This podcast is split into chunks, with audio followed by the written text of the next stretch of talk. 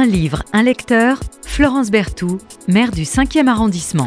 Bonjour euh, Marc Elias. Euh, Bonjour on- Florence Berthoud. On va démarrer euh, l'année euh, avec euh, un livre euh, extraordinaire, je trouve.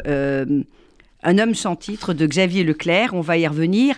Euh, quelques mots pour vous présenter, euh, cher euh, Marc. Depuis quoi? Ça fait 30 ans, à peu près, vous travaillez avec euh, le gouvernement de la Polynésie française. Exactement. Bon, on, a le mot gouvernement, mais je rappelle que la Polynésie française, c'est la France. Autonome au sein de la République. Voilà, autonome, mais au sein, comme vous l'avez très bien dit, au sein de la République. Tout Bon, à fait. Qui nous fait rêver à chaque fois. Et je sais combien vous aimez euh, la Polynésie.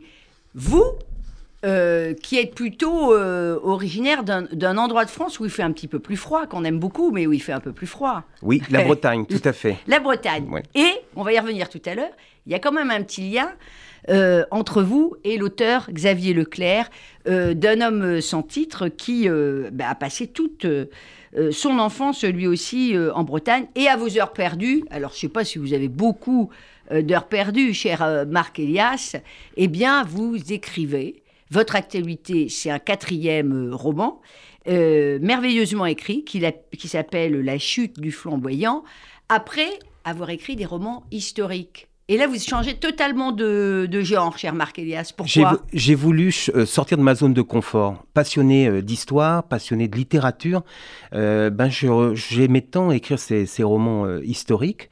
Et je me suis dit, sans être pompeux, hein, il est peut-être temps de témoigner de son temps. Mais témoigner de quoi? Et en définitive, vous l'avez dit, je connais euh, particulièrement la Polynésie française, particulièrement le 5e arrondissement. J'adore cet arrondissement, c'est pas pour vous flatter, mais je l'adore. Et donc j'ai euh, monté une histoire, créé une histoire qui euh, démarre ici, dans cet arrondissement Voilà. que j'aime tant. Dans un appartement du 5e. Oui, face euh, au collège des Bernardins, Bernardins, qui est voisin de, la délégation de la Polynésie. Et on... Dans la jolie rue de Poissy. Oui, exactement. On va partir en Polynésie française dans le sillage d'une jeune Polynésienne adoptée ici, dans cet arrondissement, qui à 26 ans va dans son pays dont elle ne connaît rien. Et on va aller dans chaque strate de la société polynésienne. Et là, je le dis, si c'est une fiction, j'ai vu des choses, parce que j'y ai vécu six ans et demi, j'ai entendu des choses certainement des plus fortement, et les entre guillemets, je dirais, sont tout à fait vraies.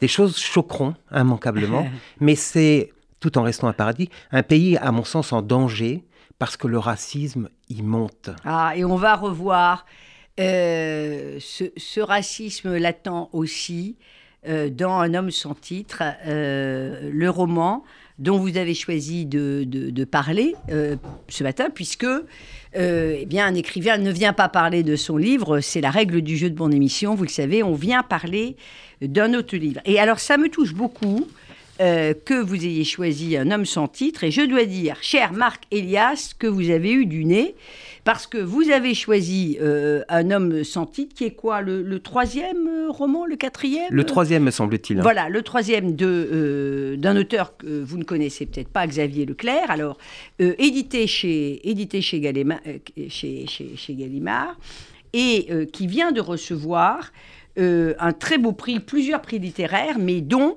euh, le prix euh, littéraire décerné par la Grande Mosquée est présidé, ce jury, excusez du peu, par Hélène Carrère d'Ancos, et dans lequel d'ailleurs on retrouve des, des grandes personnalités. J'étais là quand nous avons décerné il y a quelques semaines, c'était en décembre, ce prix à un homme sans titre. Alors, Xavier euh, Leclerc, euh, c'est un auteur euh, qui est d'origine, comme on dit aujourd'hui, maghrébine, Oui, enfin deuxième kabyle. génération, qui d'ailleurs ne s'appelle pas Xavier Leclerc parce qu'il a changé de nom Mm. au début des années euh, 2010. Vous pouvez nous en dire deux mots là-dessus parce que je trouve ça assez extraordinaire. et il explique pourquoi. Il a dit parce que j'avais un nom. Euh, alors, il s'appelle Aïd Taleb, ça c'est son nom. Euh, le roman Un homme sans titre, ben, c'est sur l'histoire de son papa. Euh, Mohand Saïd, ça c'est son prénom, et Aïd Taleb, c'est son nom. Un nom qui signifie clair ou scribe. Ça ne s'invente pas, Non, ça. Et fait. donc, le fils qui est né peut-être le 13 mai, Hmm. Autre mystère, euh, l'état civil dit le 6 juin. Donc si vous regardez la, la bio de Xavier Leclerc, Hmm. il est né euh, le 6 juin, mais sa mère lui a toujours dit qu'il était né un 13 mai. Et il a changé de nom dans les années euh, 2010 parce que, euh, dit-il, c'était incompatible avec un emploi qualifié. Et le jour où il a changé de nom, il a immédiatement trouvé un travail. Il a eu d'ailleurs une carrière. euh, il a une carrière assez fulgurante dans des groupes de luxe d'ailleurs. Bon, Mm. mais c'est pas l'objet. euh, c'est- pas l'objet de ce euh, de ce livre. Et euh, il a un nom qui est en fait un nom breton. Euh, vous qui êtes d'origine bretonne, euh, cher, euh, cher Marc Elias, et finalement, il surfe sur, sur euh, ben, son, ses, ses- ses origines. Alors, il surfe sur ses origines euh, qui m'ont intéressé d'emblée, vous l'avez dit, parce que je suis breton. Et j'ai été, euh, j'ai donc été attiré par ce nom, qui est très connu chez nous. Mais en définitive, j'ai été ravi de cette rencontre, parce que c'est une vraie rencontre. hein. C'est le pas- hasard? Vous êtes tombé dessus par hasard? Ce sont les cookies du net. Ils savent que j'aime les livres. Ouais. Et en novembre, je, je reçois donc un poste qui euh, me dit qu'un livre sort et je note l'engouement immédiat pour ce livre. hein. Ouais. Il est vraiment extraordinaire. Et je suis devenu ami Facebook avec cet auteur qui sait que je suis là aujourd'hui. Ah, bah alors et et à qui je ne manquerai pas de- de- de- d'envoyer l'en- l'enregistrement. Ah ben, bien sûr. Mais ce qui Alors, oui, allez-y, je vous en prie. Non, ce qui est remarquable chez, chez cet homme, c'est qu'il décrit avec pudeur la vie de son père euh, pendant les trois quarts du livre. Et je ne sais pas si vous l'avez remarqué, il ne parle de lui qu'à la fin. Oui, oui, il parle. Sur deux thèmes essentiels que vous allez évoquer sans doute, dont le changement de nom. Bien sûr. Et puis il précise aussi que ce changement de nom était tellement nécessaire, c'est comme une fusée qui décolle en fait. hein. Il est brillant et euh, en définitive il va aller très très loin au niveau européen. Mais il mise, il mise aussi sur son physique, il l'est obligé, il a un physique d'italien. Ouais. Et fort heureusement pour lui, le dit-il, parce que et là on voit bien donc en fait euh, il y a toute cette difficulté pour les Maghrébins, les Kabyles à s'insérer, parce que et c'est ma dernière phrase, par goût, il est, il n'a eu de cesse, tandis que ses copains regardaient les séries télévisées, d'aller en bibliothèque, de Voilà, se nourrir alors, des livres. On, on va y revenir parce que, comme vous le dites très justement, un homme sans titre, c'est pas son histoire. hein. C'est celle de, euh, de son papa, mais évidemment, évidemment, euh, il y a derrière euh, bah, l'ombre d'un de ses enfants, parce qu'ils étaient très très nombreux, on y reviendra également. Très petit, alors qu'on parle exclusivement kabyle chez lui, il est attiré par euh, la langue française. Camus disait la langue française, c'est mon pays. Mm. Euh, il aime beaucoup évidemment euh, Camus, qui a d'ailleurs décrit euh, d'une manière euh, extrêmement à la fois brillante et extrêmement euh, euh, dure euh, la misère en, en Kabylie. Lui aussi, la langue française. Et la France, bien sûr, c'est sa patrie, il le dit. Et lui, on parle kabyle, mais il se réfugie dans les bibliothèques, ce qui va lui valoir d'ailleurs très tôt le colibé Hmm. de petites tapettes. Oui, ça commence comme ça. Et on comprendra mieux plus tard pourquoi en plus euh, ça, ça compte dans sa vie. Je reviens juste sur Camus. Euh, Pour qui aime Camus, ce livre est important aussi. Ah oui, Car Camus est le déclencheur de ce livre. ouais. Camus, c'est cette enquête de 11 articles euh, en 39, en mai 39, en Kabylie, où il décrit ces enfants pauvres qui tendent la main, ils ne mangent que tous les quatre jours. C'est des scènes incroyables, ça va Ouais. choquer l'opinion. Et parmi ces enfants, il y a le père de Xavier euh, Leclerc, euh, donc il le dit lui-même, et qui doit avoir à ce moment-là, euh, qui, qui- qui est très très jeune. Et en définitive, donc, Camus est très présent dans ce livre. Mm. C'est Enfin, vraiment... pour ceux, en tout cas, même quand il ne le cite pas, Oui. on, on ne peut pas ne pas penser à Camus. Moi qui suis une fan intégrale de Camus, Oui. je, je- je vois Camus partout. Alors, sans, sans, sans lui lancer trop de fleurs, mais on lui souhaite un destin identique, je trouve qu'il y a comme un passage de flambeau parce qu'effectivement, sa description, celle de Xavier Leclerc, Mm. des conditions de vie euh, à Caen, dans les HLM, dans les bidonvilles de son père et de ceux qui l'entourent, euh, c'est aussi très camusien. C'est camusien, mais on- n'en fait pas des tonnes. Non. Euh, Il y a De beaucoup de sobriété, Oui. c'est-à-dire qu'il y a beaucoup, beaucoup, beaucoup de, de- de sobriété. Alors, euh, le petit euh, Mohand Saïd, parce qu'il faut commencer par là, le petit Mohand Saïd, qui est donc euh, son, son papa, hein, comme je le disais tout à l'heure, le, nom Haïd Taleb, c'est le nom euh, de Xavier Leclerc. Il va, il avait huit frères et sœurs. Euh, je crois qu'il n'y a que d'ailleurs lui et sa sœur euh, Sherifa qui, qui, vont survivre. Alors ça, c'est encore Mm. euh, évidemment euh, une des conséquences de cette misère incroyable, c'est-à-dire la mortalité infantile très Mm. très très très haute en Kabylie. Il y a hélas encore aujourd'hui dans le monde des endroits où la mortalité infantile est extrêmement, extrêmement forte. On a totalement oublié ça. Il faut encore euh, retourner euh, chez Camus pour voir en Kabylie euh, un code forestier, mais qui était bourré d'interdits. Ils avaient Oui. le droit de rien. Ils avaient le droit de manger des graines. Oui, il n'avait même pas le droit de ramasser des fagots pour faire du feu. C'était le code forestier de. Kabylie. Extraordinaire. Euh, Mais vous savez qu'on côtoie, on côtoie la mort aussi. ouais. Dans nos sociétés aujourd'hui, on, on la côtoie, on Bien l'évite au maximum. Là, à, à un moment donné, sa sœur meurt sur son épaule. Celle de- Et, Bien sûr. et c'est- atroce, mais c'est dit avec pudeur. Ces scènes, elles seraient horribles pour nous. Elles font presque partie d'un quotidien euh, là-bas. C'est sidérant. Euh, euh, vous disiez tout à l'heure, on n'avait pas le droit de ramasser le, le- le- le- le bois. Euh, juste un petit passage. À Dodane, Mohamed Saïd, qui repensait à la cueillette interdite du bois sec dans la forêt, se méfiait de la moindre silhouette. Les hommes l'avaient averti. S'il avait, pris en chemin, s'il était pris pardon, en chemin par les autorités, l'âne et le charbon, vous écoutez bien, cher auditeur, et seraient confisqués. Le petit savait qu'avec le fardeau de la fourrière et une amende impayable, il risquait la prison où croupissaient de nombreux euh, cousins.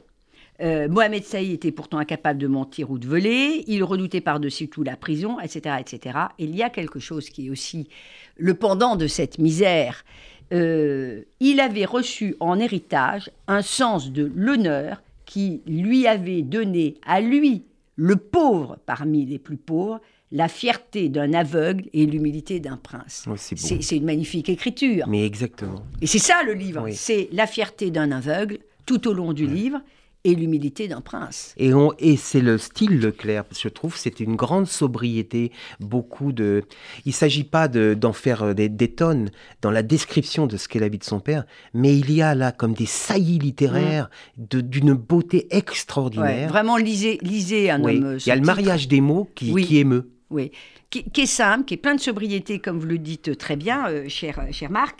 Et alors, il y a aussi un peu d'histoire, évidemment. hein. On rappelle que quand même, euh, bon, euh, à partir, euh, bah, à la fin de la, Deuxième Guerre mondiale, il y a quand même un déferlement de haine entre les colons et les indigènes, qui va être le prélude, en fait, à la guerre d'indépendance et aux atrocités dans, les, deux camps. Le petit euh, Mohamed euh, Saïd, il va survivre à tout ça. Au passage, d'ailleurs, il, se chope le typhus. Mais tout ça est, est toujours avec euh, sobriété. Finalement, c'est c'est comme si c'était. Il y a- une espèce de. hum, Comment dirais-je euh, La vie est comme ça. Hum. La vie est comme ça, donc on se, on se révolte pas. Non, il y a un fatalisme. Il y a- une espèce de, de- de fatalisme. Il survit avec des petits boulots. Alors c'est incroyable. À 9 ans, il fait tous les petits boulots. Il, il loue ses bras. À l'époque, les mômes, mais là encore, euh, ça existe dans d'autres pays, euh, il, loue, euh, il loue ses bras. Et il se plaint pas parce que les missions les plus dures sont les mieux payées. Mm. Et il se dit, mais si je me plains, j'aurai plus cette manne financière. Mm. Et donc ça va continuer comme ça. Il enterre son père, il va, euh, sa mère meurt. Alors ils, ils meurent, ils ont tous euh, moins de 45 ans. hein. Le Mm. père, vraisemblablement, il ne le sait pas. Il ne sait pas quand est-ce que, euh, je veux dire, son grand-père est mort. Il avait sans doute moins de 40 ans. Euh, Mm. Le grand-père de l'auteur, la grand-mère, elle est morte, on le sait, euh, à 45 ans. Et puis après, il part comme des milliers, euh, des centaines d'autres Kabyles et des milliers de personnes originaires d'Afrique du Nord. Il part euh, pour la France, parce qu'il y avait plein d'agents recruteurs, et bah, il va aider, il faut bien le dire, à reconstruire la France. Oui, mais alors, Xavier Leclerc a une phrase extraordinaire, je trouve. Il dit Cet homme qui se nourrissait de racines Mm. a dû se déraciner. Oui. Et ça résume tout à fait ce qu'il a fait. Et, cet homme humble arrive en France, il va participer Il arrive à Marseille comme tout le monde. Oui, exactement. Il arrive ensuite dans un Calvados à Caen euh, où il fait frais, mais il ne se plaint de rien, Non. jamais, Non. jamais. Et d'ailleurs, euh, son, son fils explique que euh, ce chantier, ce- ce- cette entreprise, va être son école, la Bien seule sûr. de sa vie. où il apprend certains termes. Lui, l'illettré qui signait d'une croix les bulletins scolaires, et son fils mettait son nom en dessous par pudeur, pour lui aussi, Oui, bien par sûr. honte parfois, Bien pour sûr. éviter la honte. Bien sûr. Euh, des Algériens, pour la plupart, qui portaient en eux une noblesse sans titre, ni armoirie, qui se révélaient, comme pour Mohand Saïd, dans leur dignité. Ces hommes ne se plaignaient jamais, je répondis sur ce que vous venez de dire, cher Marc Elias, la tête toujours baissée, rasant les murs. Leur corps et leur visage étaient inexpressifs. Pourtant, derrière leur masque stoïque, ces hommes craignaient tous les autorités, la même angoisse, etc. etc. Et d'ailleurs, l'auteur nous explique qu'il va euh, avoir une carte euh, jaune, qui est un document de circulation pour euh, les, euh, les- les- les étrangers et pour lui permettre de circuler. Lu le môme. Il s'empresse de dire que ça n'est pas l'étoile jaune, Oui, oui. mais on peut, nous, être assez choqués. En tout cas, en tout cas euh, c'est choquant. Il y aura la naturalisation à la fin des années 90, euh, 90 et comme vous, on l'a rappelé tout à l'heure, le changement de nom au début euh, des années 2010. Mais pour lui, c'est pas une manière de renier ses, origines. Alors, expliquez-nous un peu ça, parce que euh, vu de loin, on peut dire, mais il a tout lâché finalement, euh, quand même. Il change de nom, il, devient français. on voit bien que selon toute vraisemblance, il voit plus trop sa famille. et on a cette petite interrogation. Ben, Xavier, euh, que je ne connais pas par ailleurs, hein, mais Xavier Leclerc est un être très très fin et il va, euh, avec ce nouveau nom, il compte en faire un, un marchepied en définitive pour le nom de son père, qu'il personnifie d'ailleurs. En clair, il, il aura cette phrase, il, il dit euh, Cela permettait en définitive de le faire rentrer dans des univers où il n'aurait jamais mis les pieds, en définitive, c'est le cas de le Bien dire, sûr. et, et de l'élever. Voilà. Et, et il, pense, il pense non pas tant à lui qu'à son père et à ce nom. En fait, pour lui don- redonner un peu de prestige, parce que il a été souillé. Il parle aussi de l'indifférence dont son père a, a- a beaucoup Bien souffert. sûr. hein. Bien sûr. Euh, son père, illettré, son père est illettré, euh, et il dira Mon père illettré fut mon premier livre. Je- Je trouve ça absolument, euh, absolument bouleversé. Mon père illettré fut mon premier livre. Il regorgeait de mots et de sentiments captifs qui ne s'échappaient que par bribes. Difficile de soudoyer le géolier de sa mémoire, mon père avait du mal à me parler des affres de la faim qu'il comparait à un sommeil.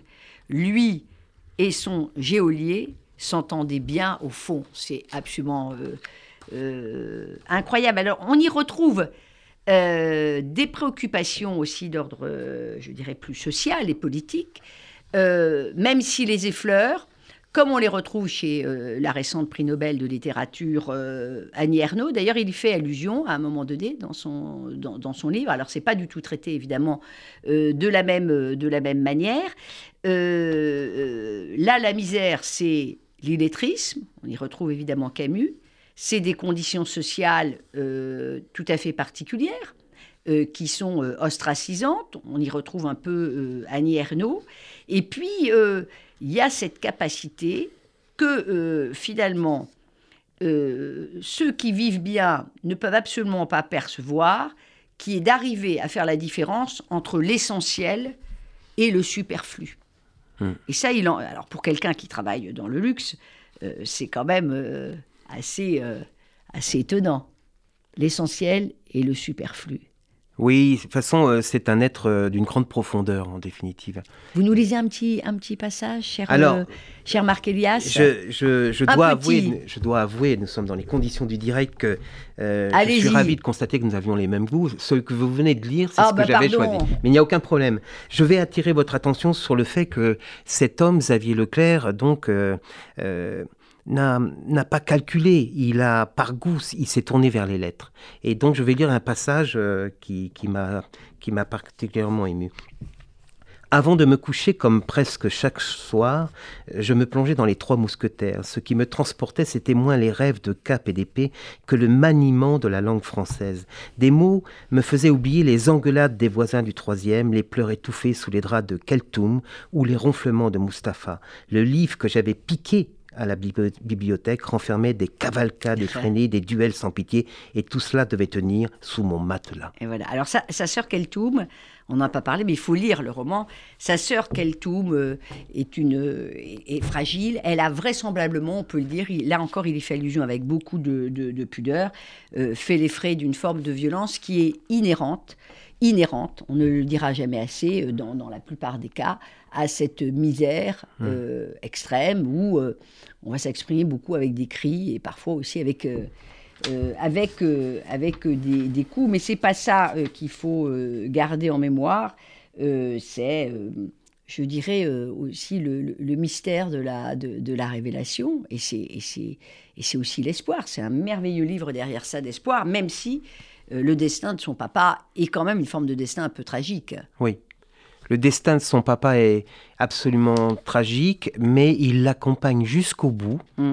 Euh, il aurait pu s'en détourner par fierté, mauvaise fierté. Euh, au contraire, il reste humain jusqu'au bout. Tandis que lui, je ne sais pas si on peut aborder ce thème tout de suite, mais tandis que lui est face à des enjeux terribles, il va, il va devoir, parce que la rumeur circule, il va devoir avouer un penchant euh, naturel qui est le sien euh, pour euh, les hommes.